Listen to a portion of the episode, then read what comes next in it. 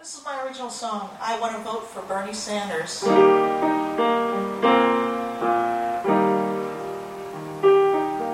I want to vote for Bernie Sanders. He has experience and integrity. He tells it like it is. He has the best ideas. Bernie is a man our country needs. Bernie exposes the corruption caused by Citizens United money ball. Democracy grows cold while elections are sold. Casino capital buys them, one and all. The justice system, healthcare and education, social security, renewable energy, infrastructure, rights of minorities, protect the immigrants, save the environment. There is work to be done to save our country. Bernie has a plan for our success. Undo the war machine, make energy that's green. Our middle class and all the world deserve our best. And that was I Want to Vote for Bernie Sanders by Fritzie Fritz, which you can find by searching for Fritzie Fritz. It's F R I T Z I E F R I T Z on YouTube. And greetings and welcome back to Bernie 2016. This is an independent podcast established to follow and comment on Bernie Sanders' candidacy for President of the United States. This podcast is completely independent of any candidate, party, or PAC. And if you've been listening to the podcast prior to now, you maybe you'll recognize that I say that at the beginning of every podcast episode that I record. Uh, and I say that because I just want everybody out there listening to know this isn't a, a piece of advertising. This isn't a, a sponsored uh, piece of you know political propaganda. This is what I believe in and what I believe, or occasionally what I don't believe that I want to talk about. Um, it's just information that I've come across that I personally uh, found compelling in one way or another, and I want to share with all of you. So we aren't supported by the candidate. We aren't supported by any PAC. Uh, we're not supported uh, very much at all, but I am supported by you. So I am supported by the listeners and by my own uh, my own uh, shallow pockets. Fortunately, it's uh, very very inexpensive to produce this podcast, so uh, the expenses are very low. But I do appreciate all of you out there who- have decided to donate to help keep this going. Uh, that you can do at bernie-2016.com.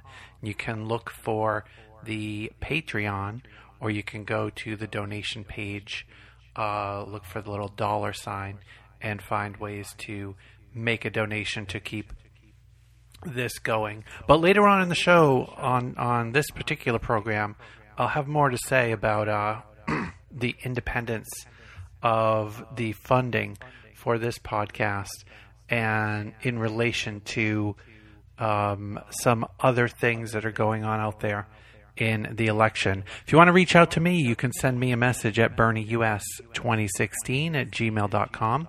You can follow me on Twitter at BernieUS2016. If you want to take a look at the website, bernie-2016.com, you will find a link to my Flipboard magazine where I've got, I don't know how many, more than 13,000 for sure, articles and, and tweets on Bernie Sanders. Um, just link to a whole ton of information there, plus a couple other links as well to some really good sites that provide information on Bernie Sanders. So, on to this episode. First piece is from apnewsarchive.com. AP as in the Associated Press. And no specific author here. Democratic presidential candidate Bernie Sanders is backing legislation that would let Americans sue Saudi Arabia over the 9 11 terrorist attacks. The bill is opposed by the Obama administration, but important to families of 9 11 victims, some of whom believe Saudi officials played some part in the attacks. Sanders spoke in favor of the legislation on Monday on NBC's Today Show on the eve of the New York presidential primary. He says it's important to have a full understanding of, quote, the possible role of the Saudi government in 9 11. U.S. Inquiry, inquiries have not reported a link between Saudi government or its senior officials in the attacks, but Sanders notes that some conclusions remain classified. Sanders said Saudi Arabia promotes an extreme and very destructive version of Islam. Fifteen of the 19 hijackers in the September 2001 attacks, which destroyed the World Trade Center and killed thousands, were citizens of Saudi Arabia.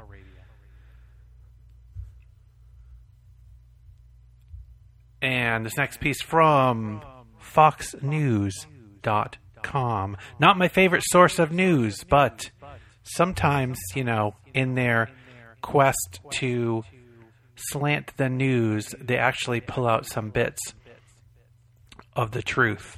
And this piece is by Dana Blanton. Republican Donald Trump holds a big lead in California in a new Fox News poll, while Hillary, Hillary Clinton has a razor thin edge over Bernie Sanders in the Democratic race.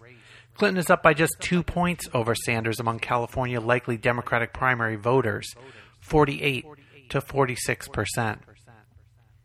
A couple of things are in Clinton's favor among the subgroup of those saying they will definitely vote. Her advantage increases to six points.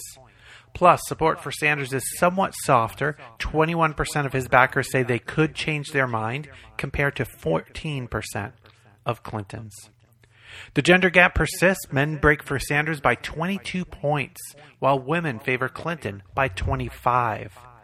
Meanwhile, the Vermont senator continues to receive strong support from younger voters, plus 56 points among voters under age 35, while Clinton remains popular with seniors, plus 37 points among voters age 65 plus. Sanders has a 19 point advantage among Hispanics. He won Hispanics in Nevada and Illinois, according to Fox News exit polling, while they went for Clinton in Florida, New York, and Texas. So, uh, so a very, very close race according to this one poll um, in California, which doesn't vote until June 7th. So, definitely still a considerable amount of time before uh, California heads to the polls with their huge number of delegates.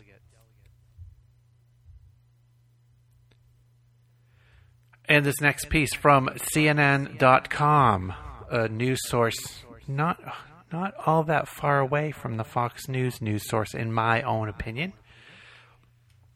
Let's see. This piece is from Robert Yoon, Y O O N. For Bernie Sanders, slow and steady wins the fundraising race.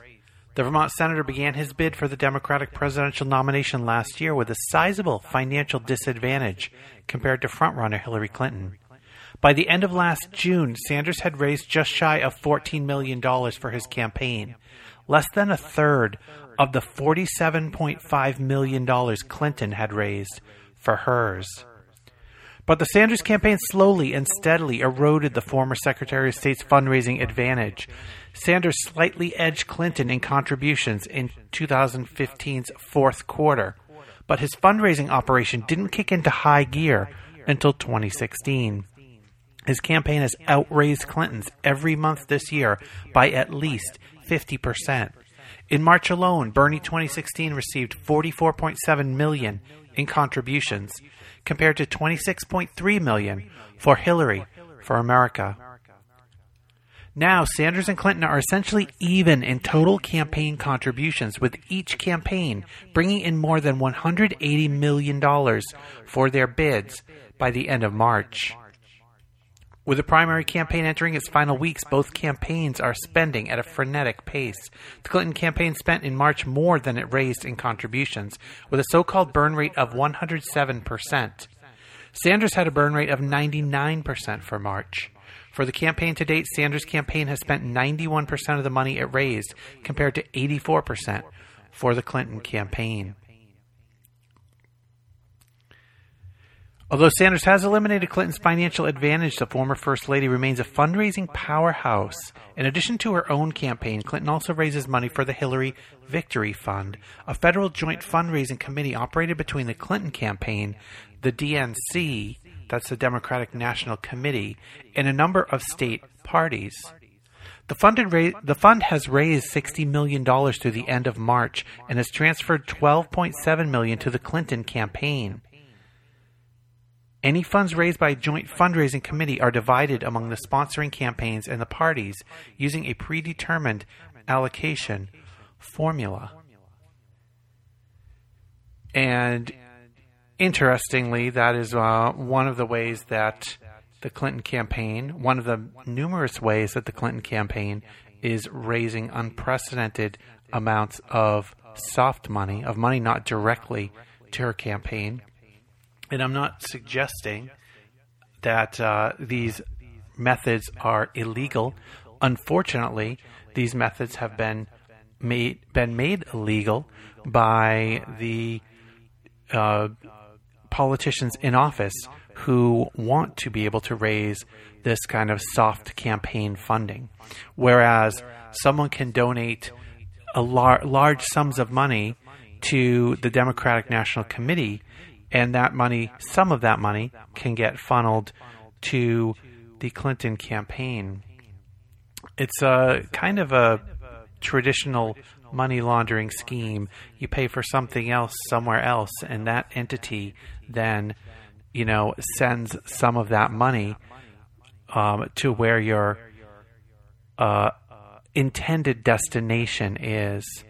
Um, so, you know, interesting that uh, the amount of money that Clinton is raising for that fund is touted, and they they couch that that fundraising as money that is supporting the party and supporting third, not third, but supporting uh, lower tier candidates, supporting governorships and senators and uh, representatives running, uh, and indeed some of that money does do that, but a, a large chunk of that money goes back to the Clinton campaign.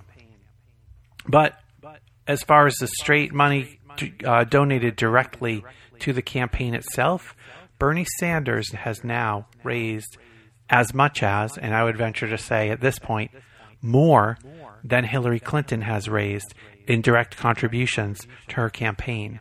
That is mind boggling with the advantage that Hillary Clinton has and the name recognition and in the support from the party and the elite and the elected officials throughout the country, the Democratic insiders, um, with the support that she has from all of those areas.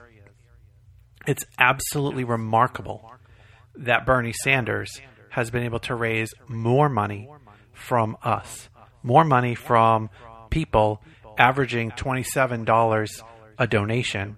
And I think it was the Washington Post that said in a, a recent smear piece, hold on, hold on, that's not the accurate number. That number is actually $27.89. So uh, it's accurate enough, I believe. We can call it $28 if it makes you happier. Um, but that Bernie Sanders has just raised a phenomenal amount of money, raised more money than the Hillary Clinton campaign has raised in direct contributions to the campaign.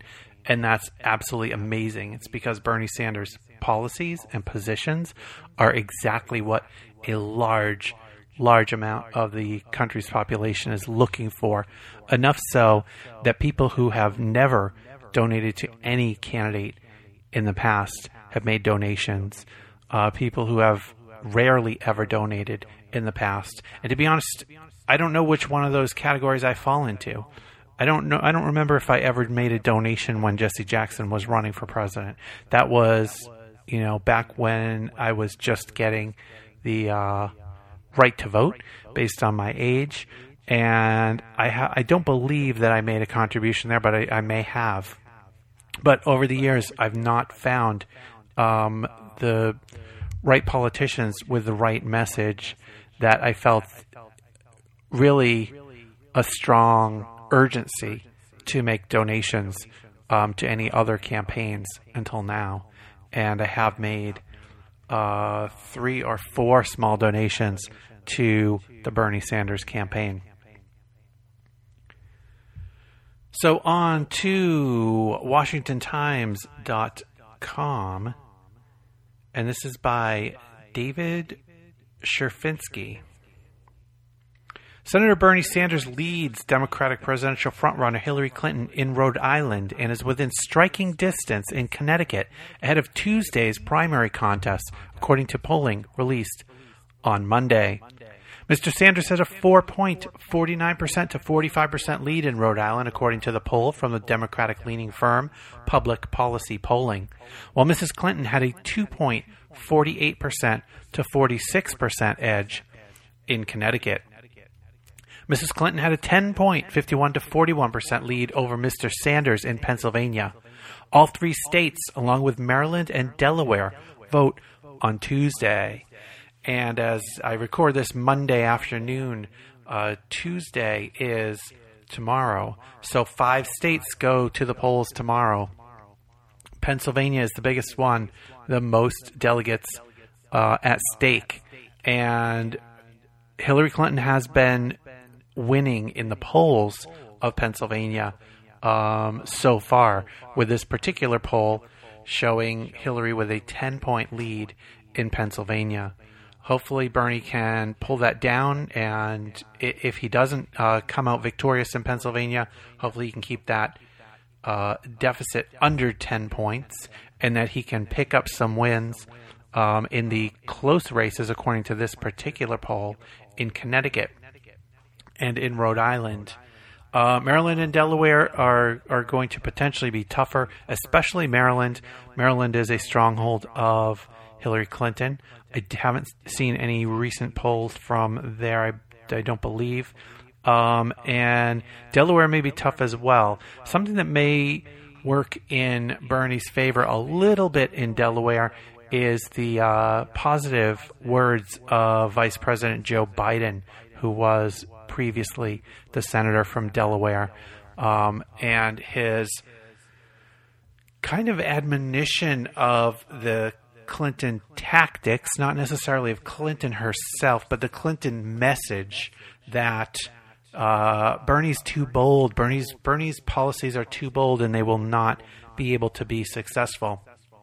Joe Biden came out late last week and said, you know, his Democratic Party, there are no, there are no goals, there are no policies that are too bold for his Democratic Party. His Democratic Party is a party of bold ideas, and he really kind of takes to task anyone who sends a different message that uh, bold ideas are not not doable. So that may that may sway a few people in the state of Delaware.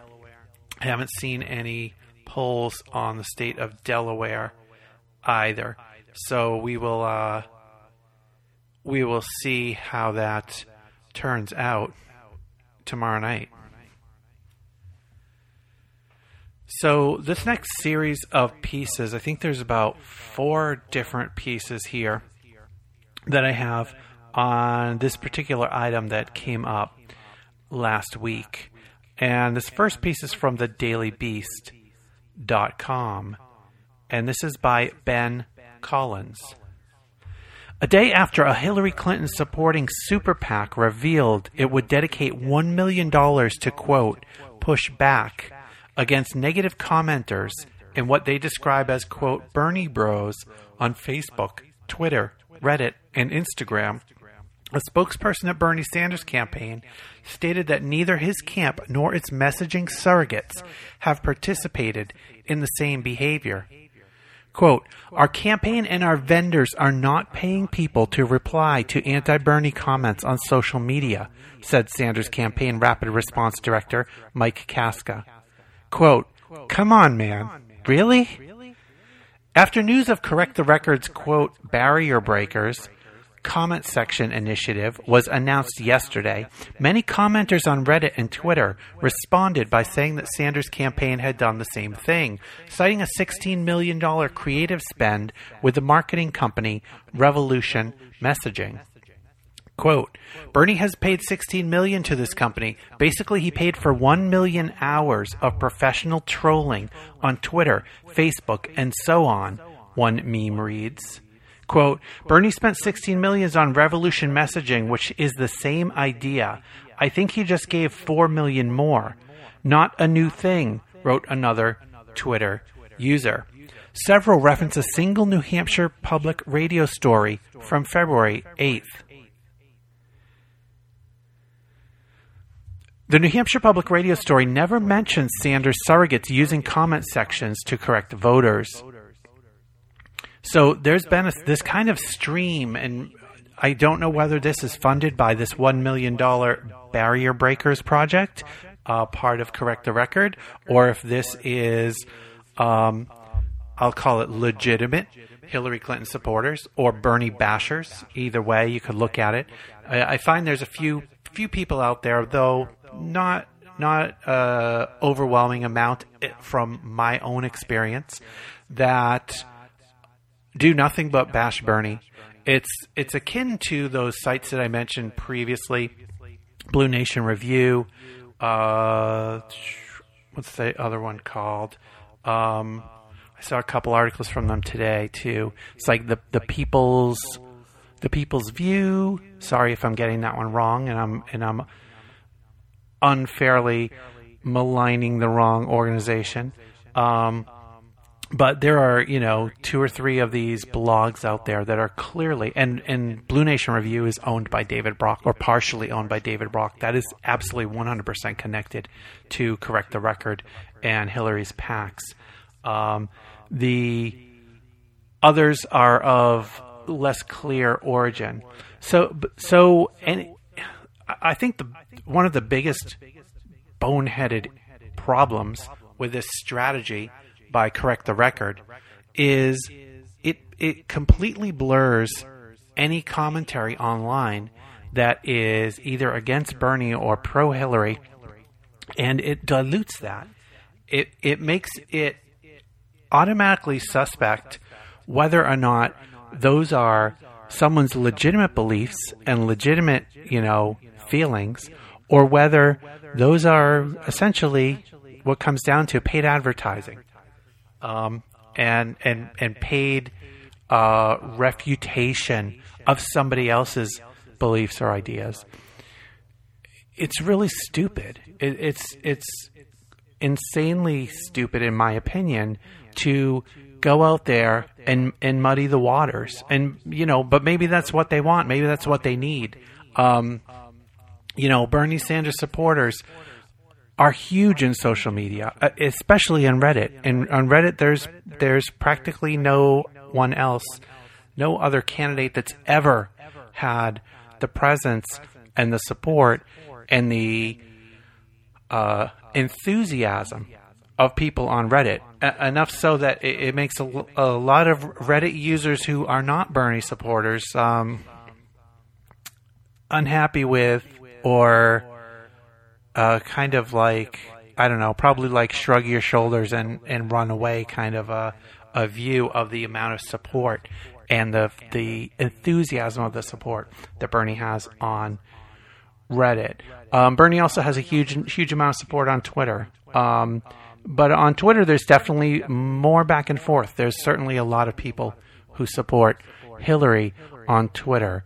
But now, I don't know. Now I'll never know if somebody you know, responds to something that I tweet, I will never know whether they're a paid troll or whether they are a legitimate uh, Hillary Clinton supporter. I myself responded to someone who had tweeted out um, there. There's a story on the Daily from the Daily Kos, I believe, that that says Bernie has paid exactly what this this piece here just quoted. Bernie has paid sixteen million dollars to Revolution Marketing to do the same thing, and and I pointed out that's not true. That's not what Revolution Marketing does. Um, you know, you, is is there any evidence of this? And I got blocked and accused of being a troll for not for saying anything trollish for disagreeing with somebody. And, you know, there's a lot of sensitivity out there. I can understand someone coming up with a, dis, uh, a dissenting viewpoint may just automatically, you know, react in a way that says, you know, you're a troll and you're blocked. And they don't want to deal with it. That's fine. But they're putting out a point of view, and I'm just questioning whether their facts are accurate. And I completely believe their facts in this case are not accurate. So I just want to point that out. Um, and even a couple of supporters or a couple of followers of that other person responded to me as well. Um, one of them also calling me a troll. I, you know, I I think I know what trolling is, but perhaps I'm mistaken. Perhaps trolling is offering any counter opinion to whatever somebody else says online. I kind of think trolling is um, calling somebody names or stating something just to get a, a reaction from them. Or, as some do, some on both sides, and Bernie Sanders supporters aren't immune to this either, um, being vile and vulgar and uh, calling people names. Um, you know, I, and that happens on both sides. It happens from the Hillary side, it happens from the Bernie side, it happens from all the other sides as well. I think the Trump supporters are probably uh, among the best at the violent, ignorant comments. Um, but I don't interact with them directly um, at all. If they care to respond to something that I've written, um, if they have a factual disagreement, I may respond back. Otherwise, it's not usually worth my time or effort. Um, so, as I said, I have a couple different stories on this piece. The next story is actually from correctrecord.org. Correctrecord.org is the website of Correct the Record. This is Hillary Clinton's super PAC, and this is the super PAC, I believe, that is coordinating with the Clinton campaign and claims that that's perfectly fine, even though there's a lot of laws against super PACs coordinating with campaigns um, for reasons that super PACs can take unlimited donations from anybody, including you know million dollar donations or more from billionaires. So that's unfairly giving that money to the campaign or to campaign programs and processes. This is why PACs and super PACs are are just wrong and bad and should not be allowed. Um, if someone wants to say something about a candidate, they should certainly individually have the right to say it, but not to uh, fund somebody, fund an organization that is going to coordinate with the campaign to put out the campaign message or to detract from the message that others are trying to get out about other candidates. So this is Correct the Records press release for their Barrier Breakers 2016 uh, project, which is the project that we're talking about. And I'm not going to read the entire thing, but I re- will read a couple of paragraphs here that kind of cover the gist of what the program is all about.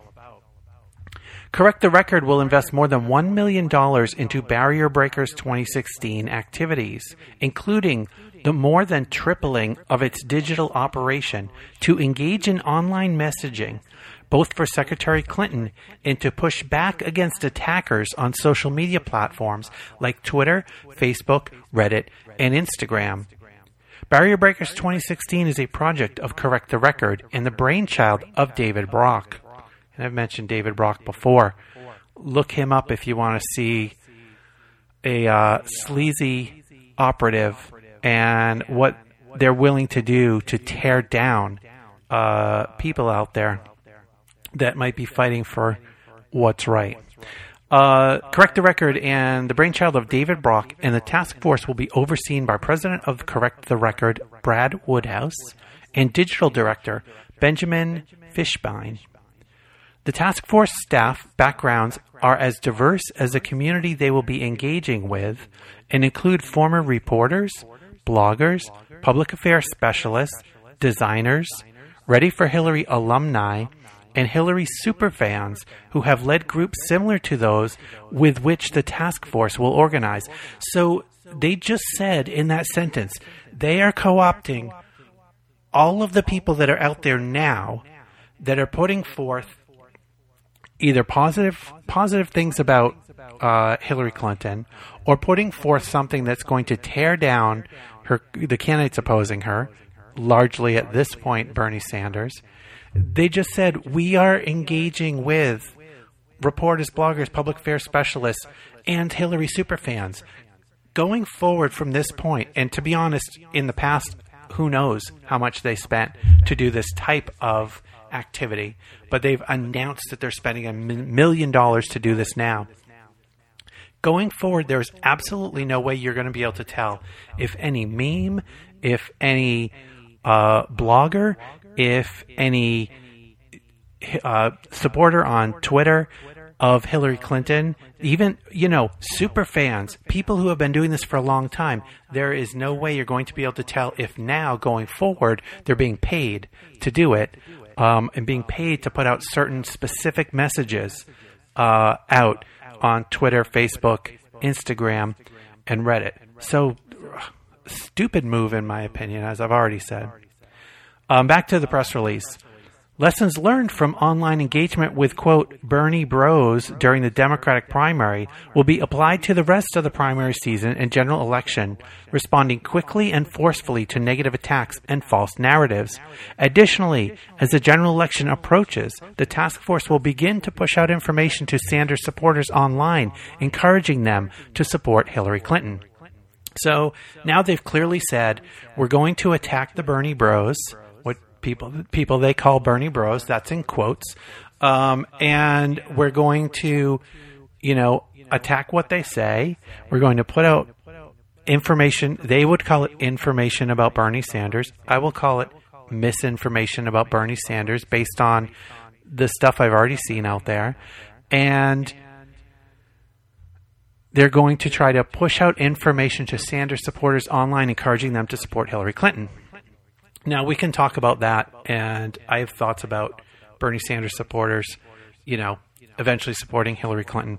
Um, but that's not what I want to focus on right now. So if I forget, remind me at some point later, and, and I will talk about that. The task force currently combats online political harassment, having already addressed more than 5,000 individuals who have personally attacked Secretary Clinton on Twitter. The task force will provide a presence in a space online where Clinton supporters can organize and engage with one another and are able to obtain graphics, videos, GIFs, and messaging to use with their own social spaces. Additionally, the Barrier Breakers 2016 task force hopes to embrace the creativity of Hillary Clinton supporters by sharing their efforts and content with other groups. So they're going to be creating the content. That's fine. Campaigns create content. Um, the example graphics that they show in their press release are uh, interesting, I'll say, to say the least. The first one is Love and Kindness with a photo of Hillary Clinton in front of the American flag, 2016. Second is More Americans Trust Hillary Clinton than Donald Trump to handle an international crisis. 61% Hillary Clinton, 32% Donald Trump. I don't think that's a very fair fight. Uh, it's time to make the words middle class mean something again. That's fabulous. That could say Bernie Sanders underneath it. But it says Hillary Clinton. And that's a quote uh, from Hillary Clinton that they've turned into kind of a meme. And then again, for some reason, not sure exactly why, they have the same love and kindness graphic 2016. And then with the same image, they have thank you for breaking barriers with Hillary Clinton, something that you can actually send forward to someone else who is uh, saying things that you like, or even who is fighting against things that you don't like. it's very interesting. I, I think the example graphics are a very narrow example of what uh, this group will end up producing. I think they will be producing a lot more negative images and negative graphics, um, and really be doing the negative campaigning that uh, the their campaign has engaged with. Though I would say Hillary Clinton has been less likely to directly engage with during the election so far. So you know, memes exist, and the fact that they're going the, the campaign's going to produce some of them, I don't think is a particular issue, um, unless they play them off as spontaneous or as something that Hillary Clinton supporters have been producing. In addition, there's one more really, really interesting piece of the press release here. Um, there's a lot of Bernie supporters in various states who have super delegates and who are voting in some cases against the will of the voters in the state, against the will of the people. And those states in which, you know, huge majorities of the electorate went for Bernie Sanders, you know, where he's won uh, 60, 70, and 80% of the votes in certain states but the super delegates are voting elsewhere. Alaska is one, Vermont is one. Um, there are some cases like that, and I specifically picked those cases out because I think those are cases where people people encouraging, and I use encouraging loosely because I hope that that's what people are doing. But I know that people, some people are going overboard in this case and are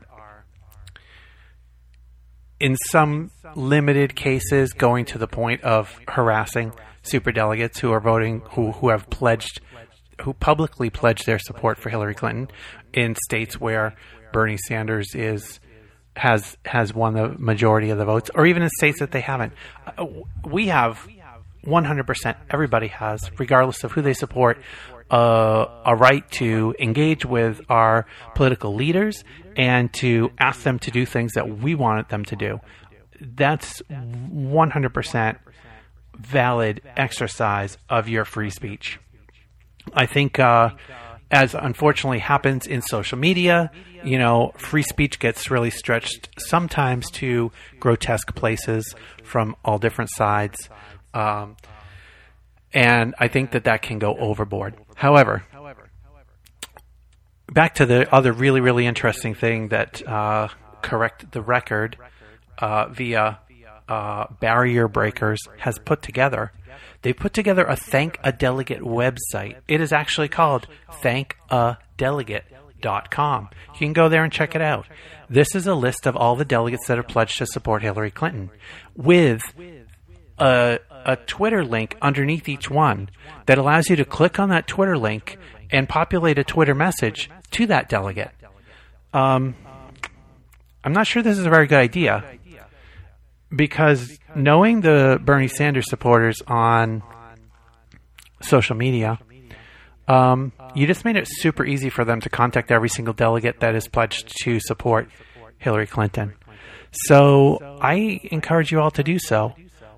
I encourage you all to be very polite and very direct with these delegates and send them a message that you would prefer if they supported Bernie Sanders as opposed to Hillary Clinton and give them a reason why.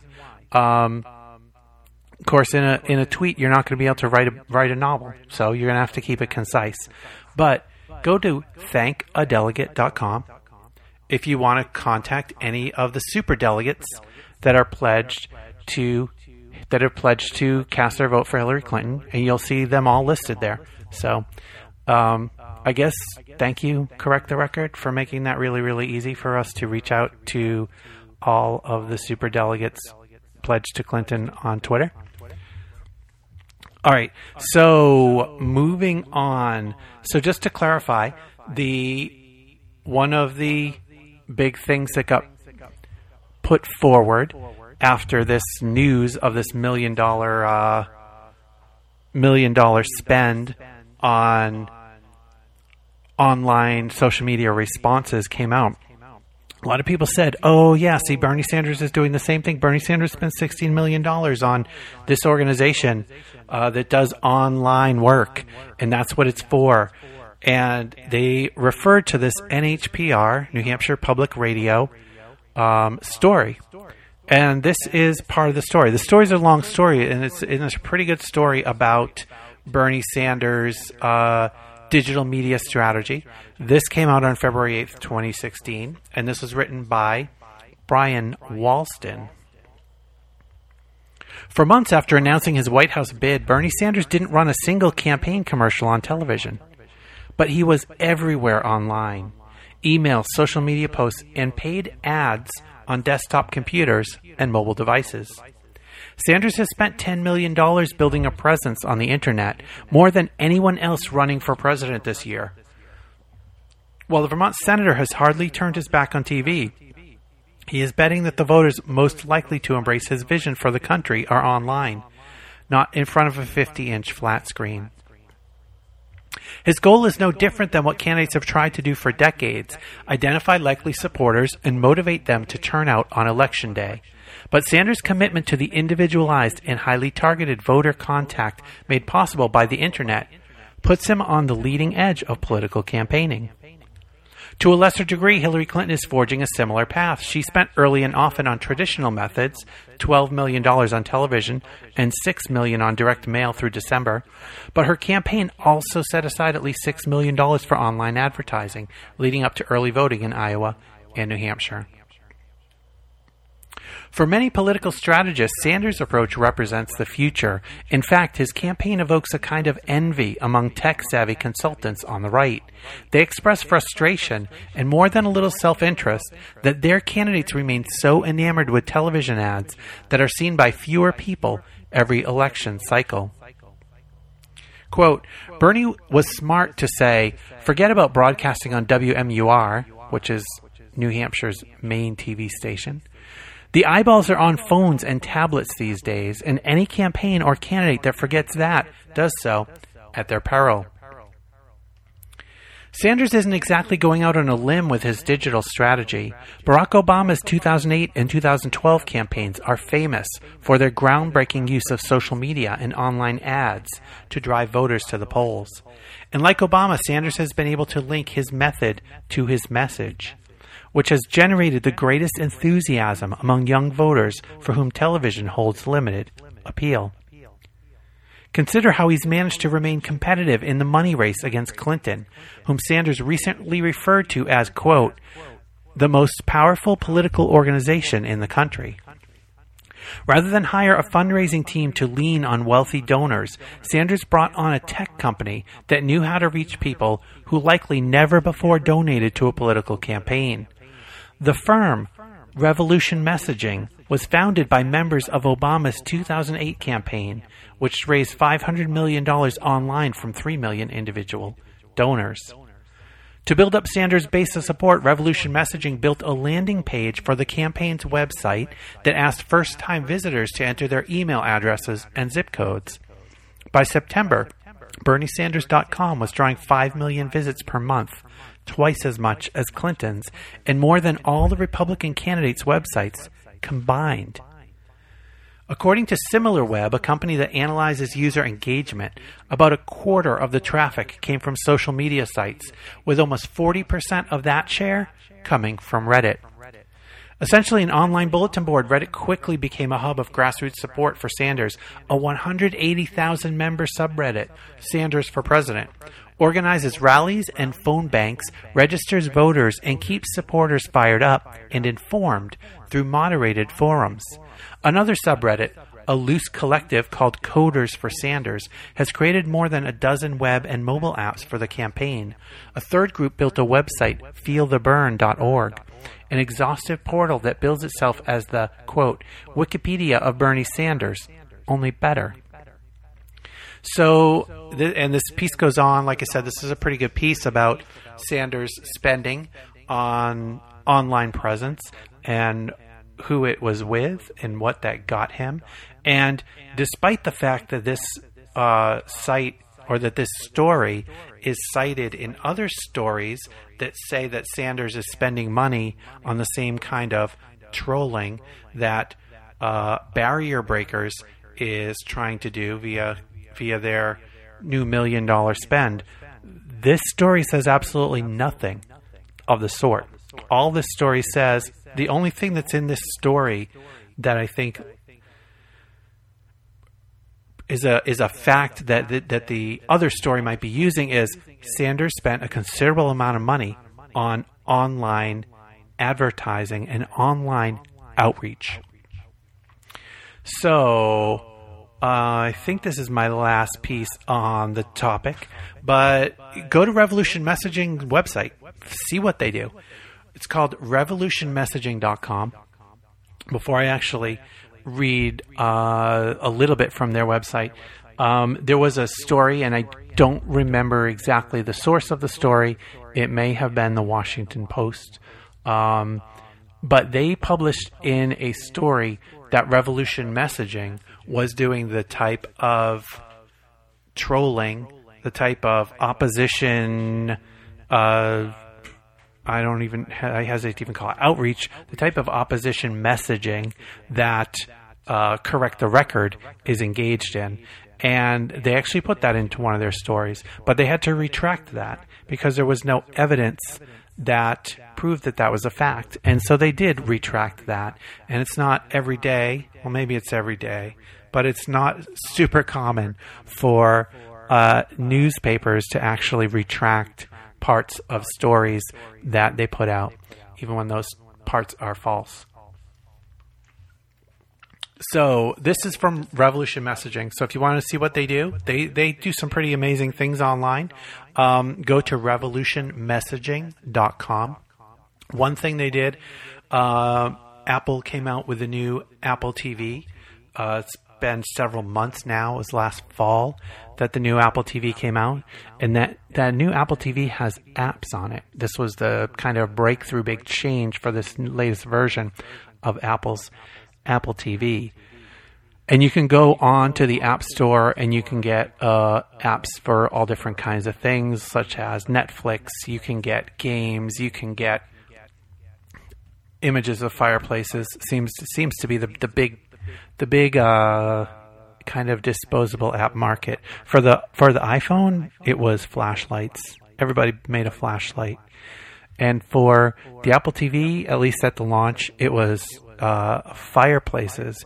Every there were uh, probably dozens of fireplaces, um, fireplace apps that you could play images of a fireplace on your TV. In any event, I was incredibly surprised to see that there was a Bernie 2016 app for the Apple TV, and so I downloaded it. It was a free app, and it's a series. It's a series of videos from the Bernie campaign um, about the campaign. It's it's uh, speeches that he's given. Um, it's it's incredible. He is the only candidate to have an app on the Apple TV. It was Revolution Messaging that built that app, that created that. That is what they do. They build apps. They build websites. They do fundraising. Uh, they do graphic design.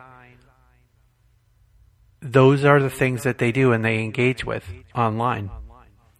They've won awards for Bernie Sanders' campaign and for the things that they've done, different pieces of what they've done for Bernie Sanders' campaign.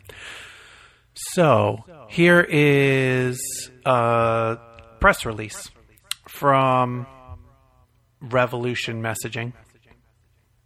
Uh, Revolution Messaging named Digital Strategists of the Year. Bernie Sanders Digital Firm honored for campaign excellence. In an award ceremony Wednesday night, the American Association of Political Consultants named Revolution Messaging the Digital Strategist of the Year. The Campaign Excellence Awards are a long standing tradition of the AAPC. However, this is the first ever award for, quote, Digital Strategist of the Year, a reflection of the dramatic rise in importance of digital strategy for political campaigns. Quote, It's an honor to be recognized by our peers in the world of political consulting. Revolution Messaging may not be the biggest firm, but we are innovative, scrappy, and we love what we do, said Revolution Messaging CEO Scott Goodstein. We are committed to advancing technology and using it creatively to help progressive campaigns compete at every level. We are proud to be rewriting the campaign playbook for 2016 in partnership with our clients, Bernie Sanders, and the most compelling voices in the progressive community. Revolution Messaging is the digital firm for the Bernie Sanders presidential campaign, leading online fundraising, digital advertising, branding, video creation, website development, the online store, and the Artists for Sanders program.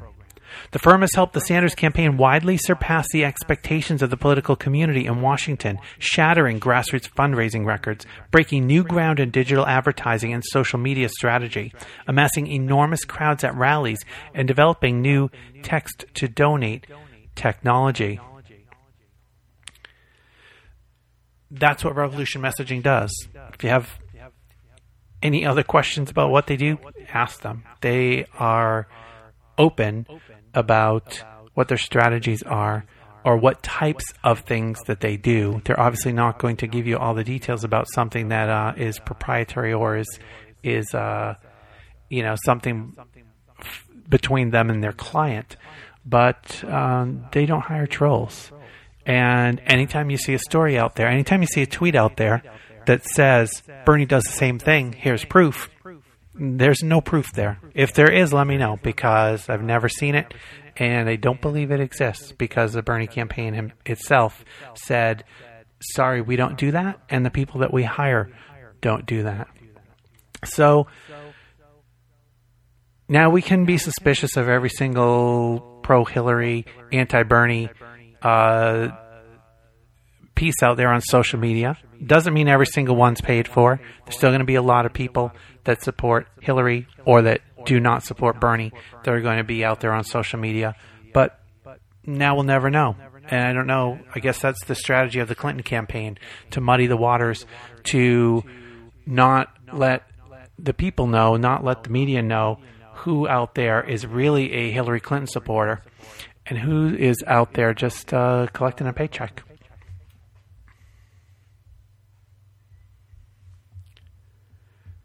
And next piece is from HuffingtonPost.com, and this is by Elise Foley.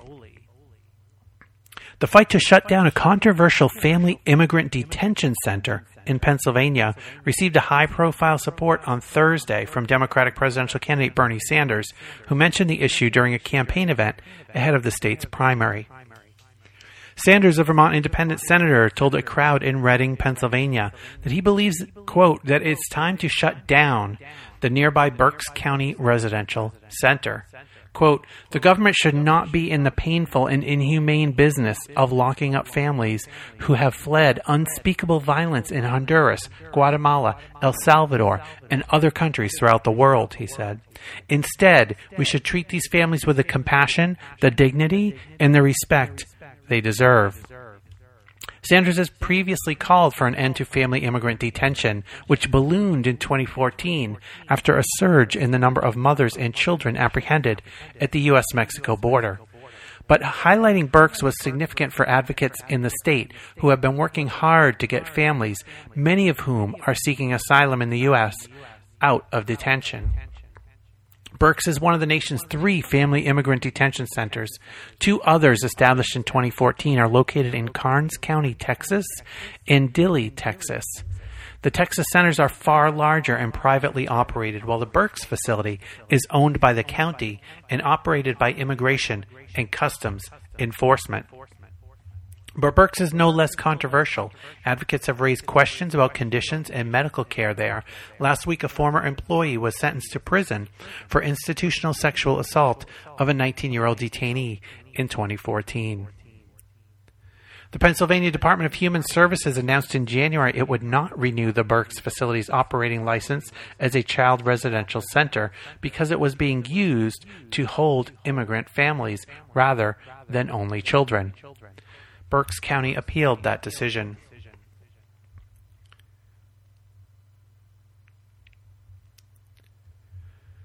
Before Sanders' rally, attorney Bridget Cambria, who works with families in Berks, asked Sanders about whether he believes the facility should be shut down, given the licensing issue.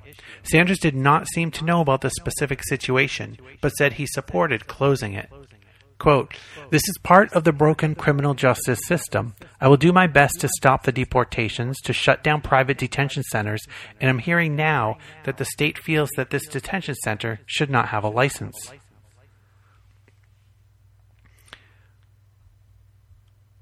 It shows how important the issue is, Almiron, and that's Erica Almiron, executive director of the immigrant rights nonprofit Juntos. Uh, it shows how important the issue is, Almiron said of Sanders' remarks. This isn't just a local issue, this is a national and global issue. And Bernie continues to pick up endorsements out there on the campaign trail. Uh, this is from dailykos.com, and it's Daily Kos, K-O-S, dailykos.com, and this is by, it looks like Igual Dad, I-G-U-A-L-T-A-D. And this is a press release. U.S. Senator Bernie Sanders on Sunday welcomed an endorsement by the 35,000 member United Electrical, Radio, and Machine Workers of America Peter Knowlton, the union's national president, called Sanders, quote, the most pro worker, pro union presidential candidate I have seen in my lifetime. And said electing Sanders, quote, is a unique opportunity that workers and unions must not pass up. We are proud to endorse Bernie Sanders and support his campaign, he added. The endorsement was approved u- unanimously by rank and file local delegates from the union's three regions over the past six weeks.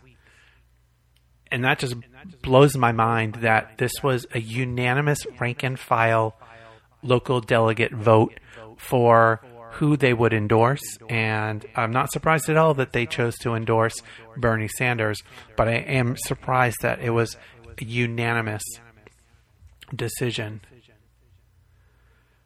Uh, Knowlton said the labor organization and Sanders have long-standing ties in Vermont. Quote, As more of our members around the country have seen and heard Bernie over the past few months, he added, they've seen that his policies and priorities match our own.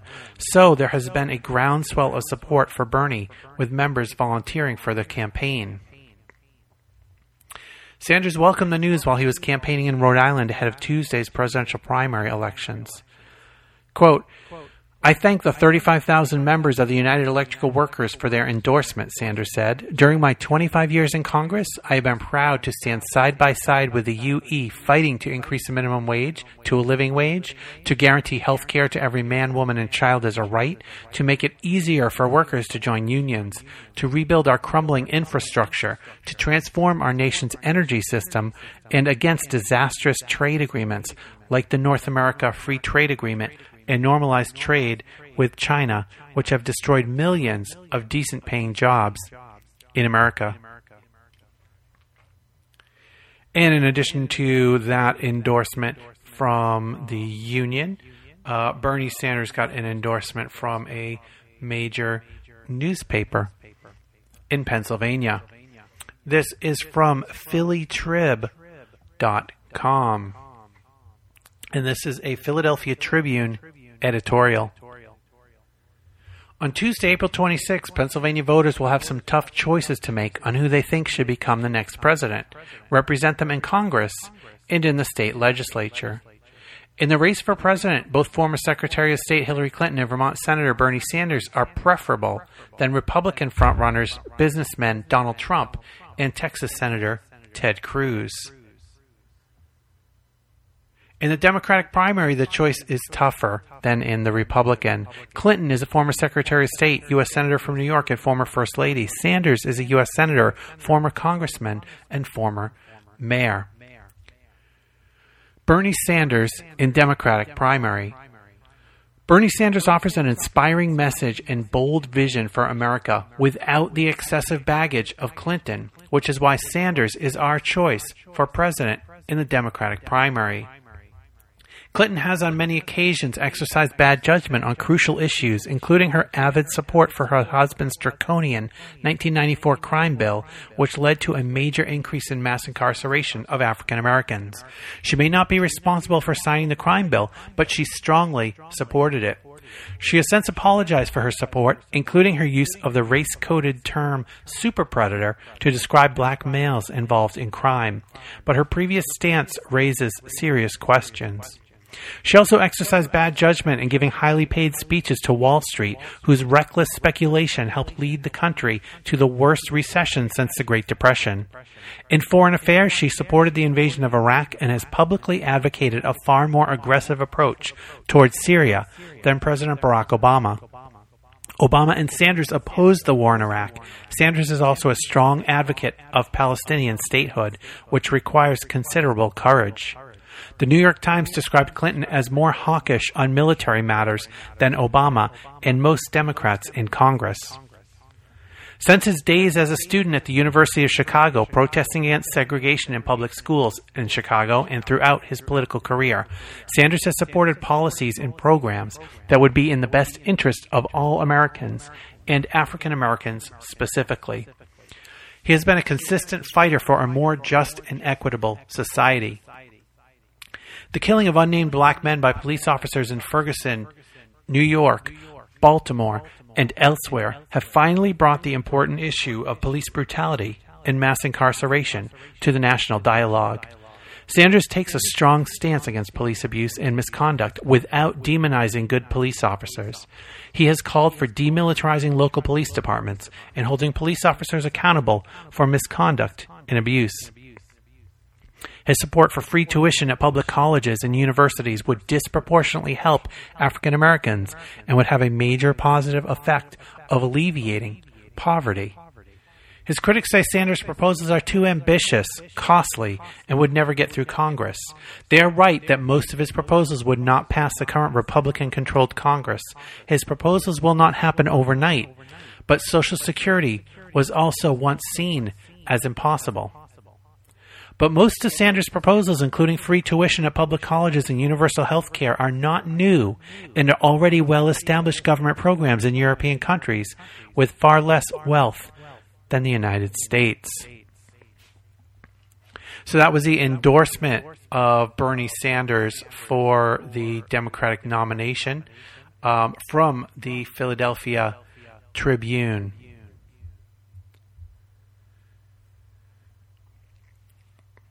One of the things that that uh, endorsement touched on was free college education.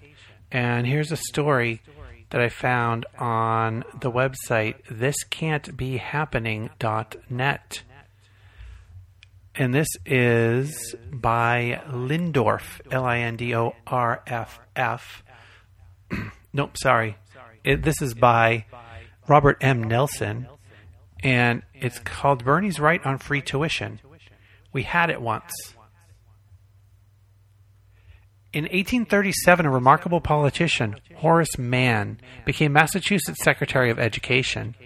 He argued successfully that universal public non sectarian education in culturally diverse common schools was imperative for our new nation. Mann's idea spread like wildfire. The free common school concept was adopted in every state in the Union. After the Civil War, the free tuition principle was expanded to include higher education.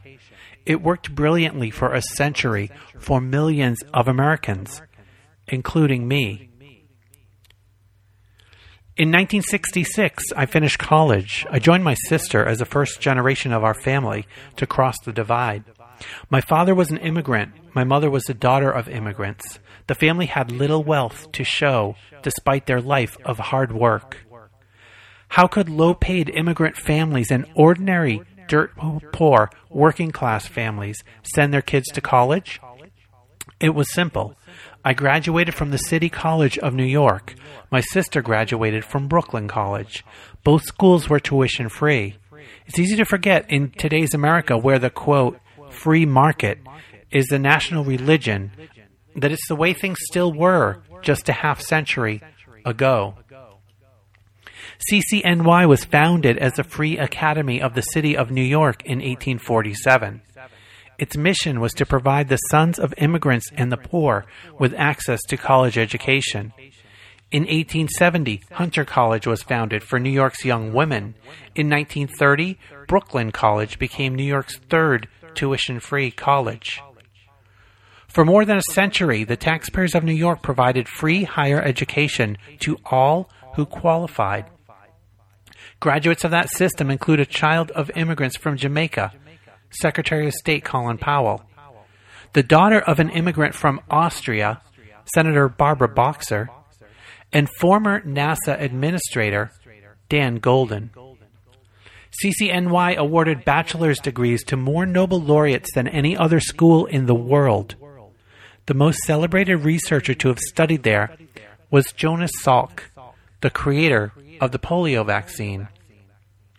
CCNY produced remarkable pioneers of social change. Gerald Austin, a political campaign consultant, challenged American racism. He managed the 1988 presidential campaign of the Reverend Jesse Jackson and proved that an African American presidential candidate could gather mass support from non black voters. As an outgrowth, 20 years later, Barack Obama became president.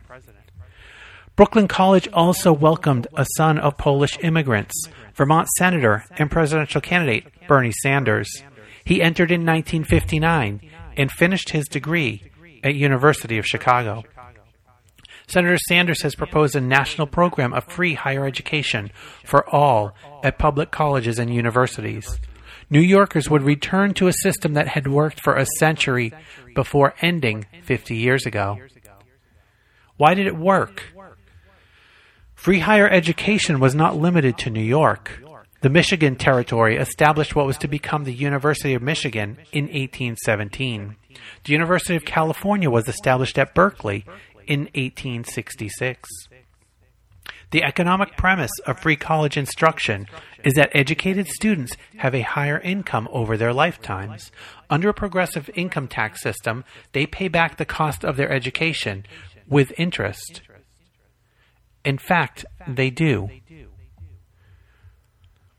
What went wrong?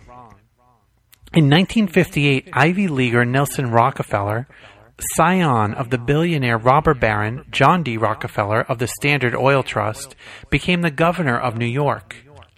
In the early 1960s, he proposed that CCNY start charging tuition in return for receiving its state aid. That same year, a Democratic Congress passed and Republican President, President Dwight Eisenhower signed the National Defense Education Act, later to become the National Direct Student Loan Program. Students under this new program could borrow directly from Uncle Sam. The loans accrued no interest until graduation, afterwards becoming 3%. Public universities around the country quickly brought, bought into the proverbial free lunch, raising tuitions accordingly. Soon, private banks entered the scene, convincing Congress that taxpayers should back the student loans while the banks would manage them, collecting interest, of course. Student loans were soon marketed like home equity loans. Taxpayers collateralized the debt, banks pocketed the interest. Public and private educational institutions expanded, boosting enrollments and developing ever more bloated administrative staffs. A modified student loan scheme now infests every public education system in the country. Students pay interest rates of 6 to 7%, not after graduation, but from the day they sign the loan papers at the bank. And they pay that extortionate rate, even though it's the government making the loan, and even though Congress made it almost impossible for a borrower to escape the onerous debt, even through bankruptcy. Some might argue that tuition free higher education was gutted by short sighted public university administrators of the 1960s who could not pass up cheap loan money. Others point to the avarice and greed of our underregulated banks. Today, because of the staggering debt burden faced by graduates, which has effectively made economic serfs out of a whole generation of younger Americans, free higher education has become part of our national debate. Regrettably, this development comes at a time when most presidential candidates, including Clinton, have quite unwholesome relationships with investment banks. They dismiss free college tuition as, quote, pie in the sky. Democratic presidential candidate Hillary Clinton has strongly opposed Senator Sanders' proposal for tuition free college for all. She said, quote, I disagree with free college for everybody. I don't think taxpayers should be paying to send Donald Trump's kids to college. Clinton fails to understand the teachings of Horace Mann. The point of the American Common School was to provide a common platform for all children, regardless of class. I would have loved to have mingled with Donald Trump if he had gone to CCNY. We both might have learned something. Horace Mann had a radical idea. He was right 200 years ago. Bernie Sanders is correct today. We did it before. Let's do it again. Robert M. Nelson is a senior scientist at the Planetary Science Institute. He recently retired from NASA's Jet Propulsion Laboratory in Pasadena, where he was a senior research scientist. And once again, that piece, uh, it's actually titled online Free College for All worked in the U.S. for 100 years until Elite took it away. And that was on thiscan'tbehappening.net. I think that was a, a really great and concise picture of the fight for free college tuition at public universities. And while I, I understand the political appeal of Hillary Clinton saying, I don't think we should give free college tuition to Donald Trump's children, I think that misses the mark in a number of ways. One, the free college tuition is for public colleges and universities there is damn little chance that anyone the likes of Donald Trump is going to be sending their children to public colleges and universities. They are most likely going to be endowing some uh, Ivy League private institution with their money and their uh, children's education. And number two, if that's the if that's the right way to approach public education in the United States, then why aren't we charging the wealthy for the education of their children at public schools? At public schools, we don't means test. We don't say, well, you make too much money, so you can't go to this public school for free. We've determined as a country and as a people that education is so important that it should be funded collectively and it should be open to all. But we stopped that at the 12th grade. Bernie Sanders wants to expand that and say, you know, we're not going to stop at the 12th grade. We're going to go to the 16th year of education and we're going to provide that same opportunity for everybody to have an education through college um, at public colleges and universities. So uh, I think that was a really, really good piece on the history of public colleges and universities in the United States. And so there's a really, really important um, primaries happening tomorrow. We shall see how things turn out. There's, as I as I spoke of earlier, some good news in at least one specific poll. Uh, and that's a challenge that the polls are not all aligned. The polls are a bit all over the place. Um, there were polls going into New York that showed Bernie Sanders only down by six points um, when you know he ended down by about 16. So any of the polls we still have to take with a grain of salt. Um, you know we can't stop fighting for every vote, and hopefully this message going out to to people listening to it will inspire you to vote for Bernie Sanders, and I expect most of you listening here are already predisposed to vote in that manner. So do something. Make sure you you talk to somebody that is in one of these states that is voting tomorrow, and uh, encourage them to vote for Bernie Sanders.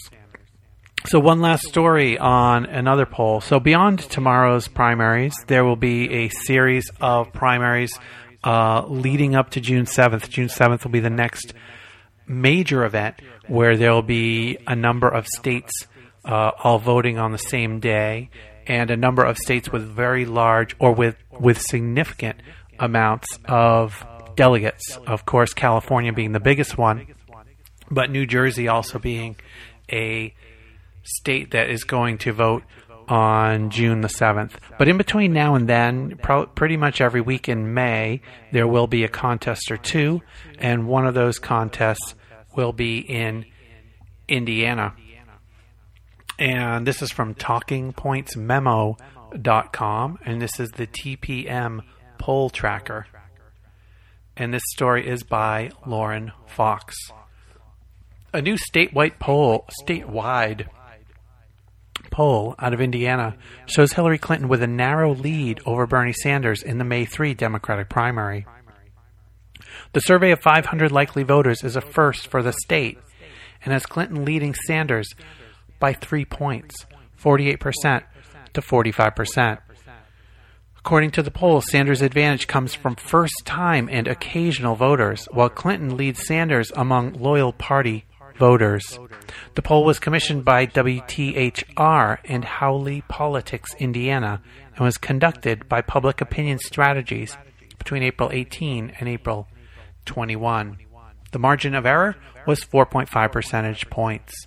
So the spread from this poll in Indiana is within the margin of error, uh, with Clinton leading in the poll by three points, 48 to 45 percent. Um, Indiana votes on May the 3rd, so coming up in a, a little more than a week, I think. Um, or maybe, yeah, maybe just just about a week. Uh, Indiana will go to the polls, and at this point, um, that is neck and neck based on this particular poll. So that will wrap up this episode of Bernie 2016. If you want to reach out to me, you can send me a message at BernieUS2016 at gmail.com, or you can follow me on Twitter at BernieUS 2016. You can check out my website, bernie-2016.com. You can find out some links to uh, some additional resources there, as well as all the back episodes of this podcast. Once again, thanks for listening, and we'll go out tonight with Burn the Vote by Dan Zimberg, which you can find on YouTube by searching for Dan Zimberg. Thanks for listening.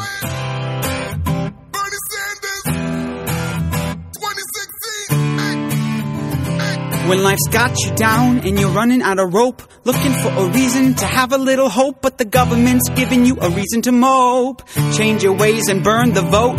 When you're walking in them hills to get to work on time, to a job that's paying you less than prime, making less on your money than all of the guys. Get to the ballot box, step in line. I said, burn the vote. All you wonder women, burn the vote. You know who you are, the choice is yours. You decide if it's your body, then it's your right. When you're young, among the millennial masses. You have the power to say what passes. Follow your heart and your intuition and join us in our coalition. Cause college tuition should be free, you know, not some profiteering corporate scheme. Casino, if you see what I see underneath the scope. Now is the time to burn the vote. I said, burn the vote, you millennials. Burn the vote, you know who you are. Nothing gets done if you don't demand it. So go and let's save the planet. Working hard all your life, that's called maturity. But now you need a little help, some security, cause medical bills got you feeling the strife. Burn the vote and take back your life. Hey, you deserve the right to retire. You work damn hard all your life. I'm admired by the fire in your heart that never quits.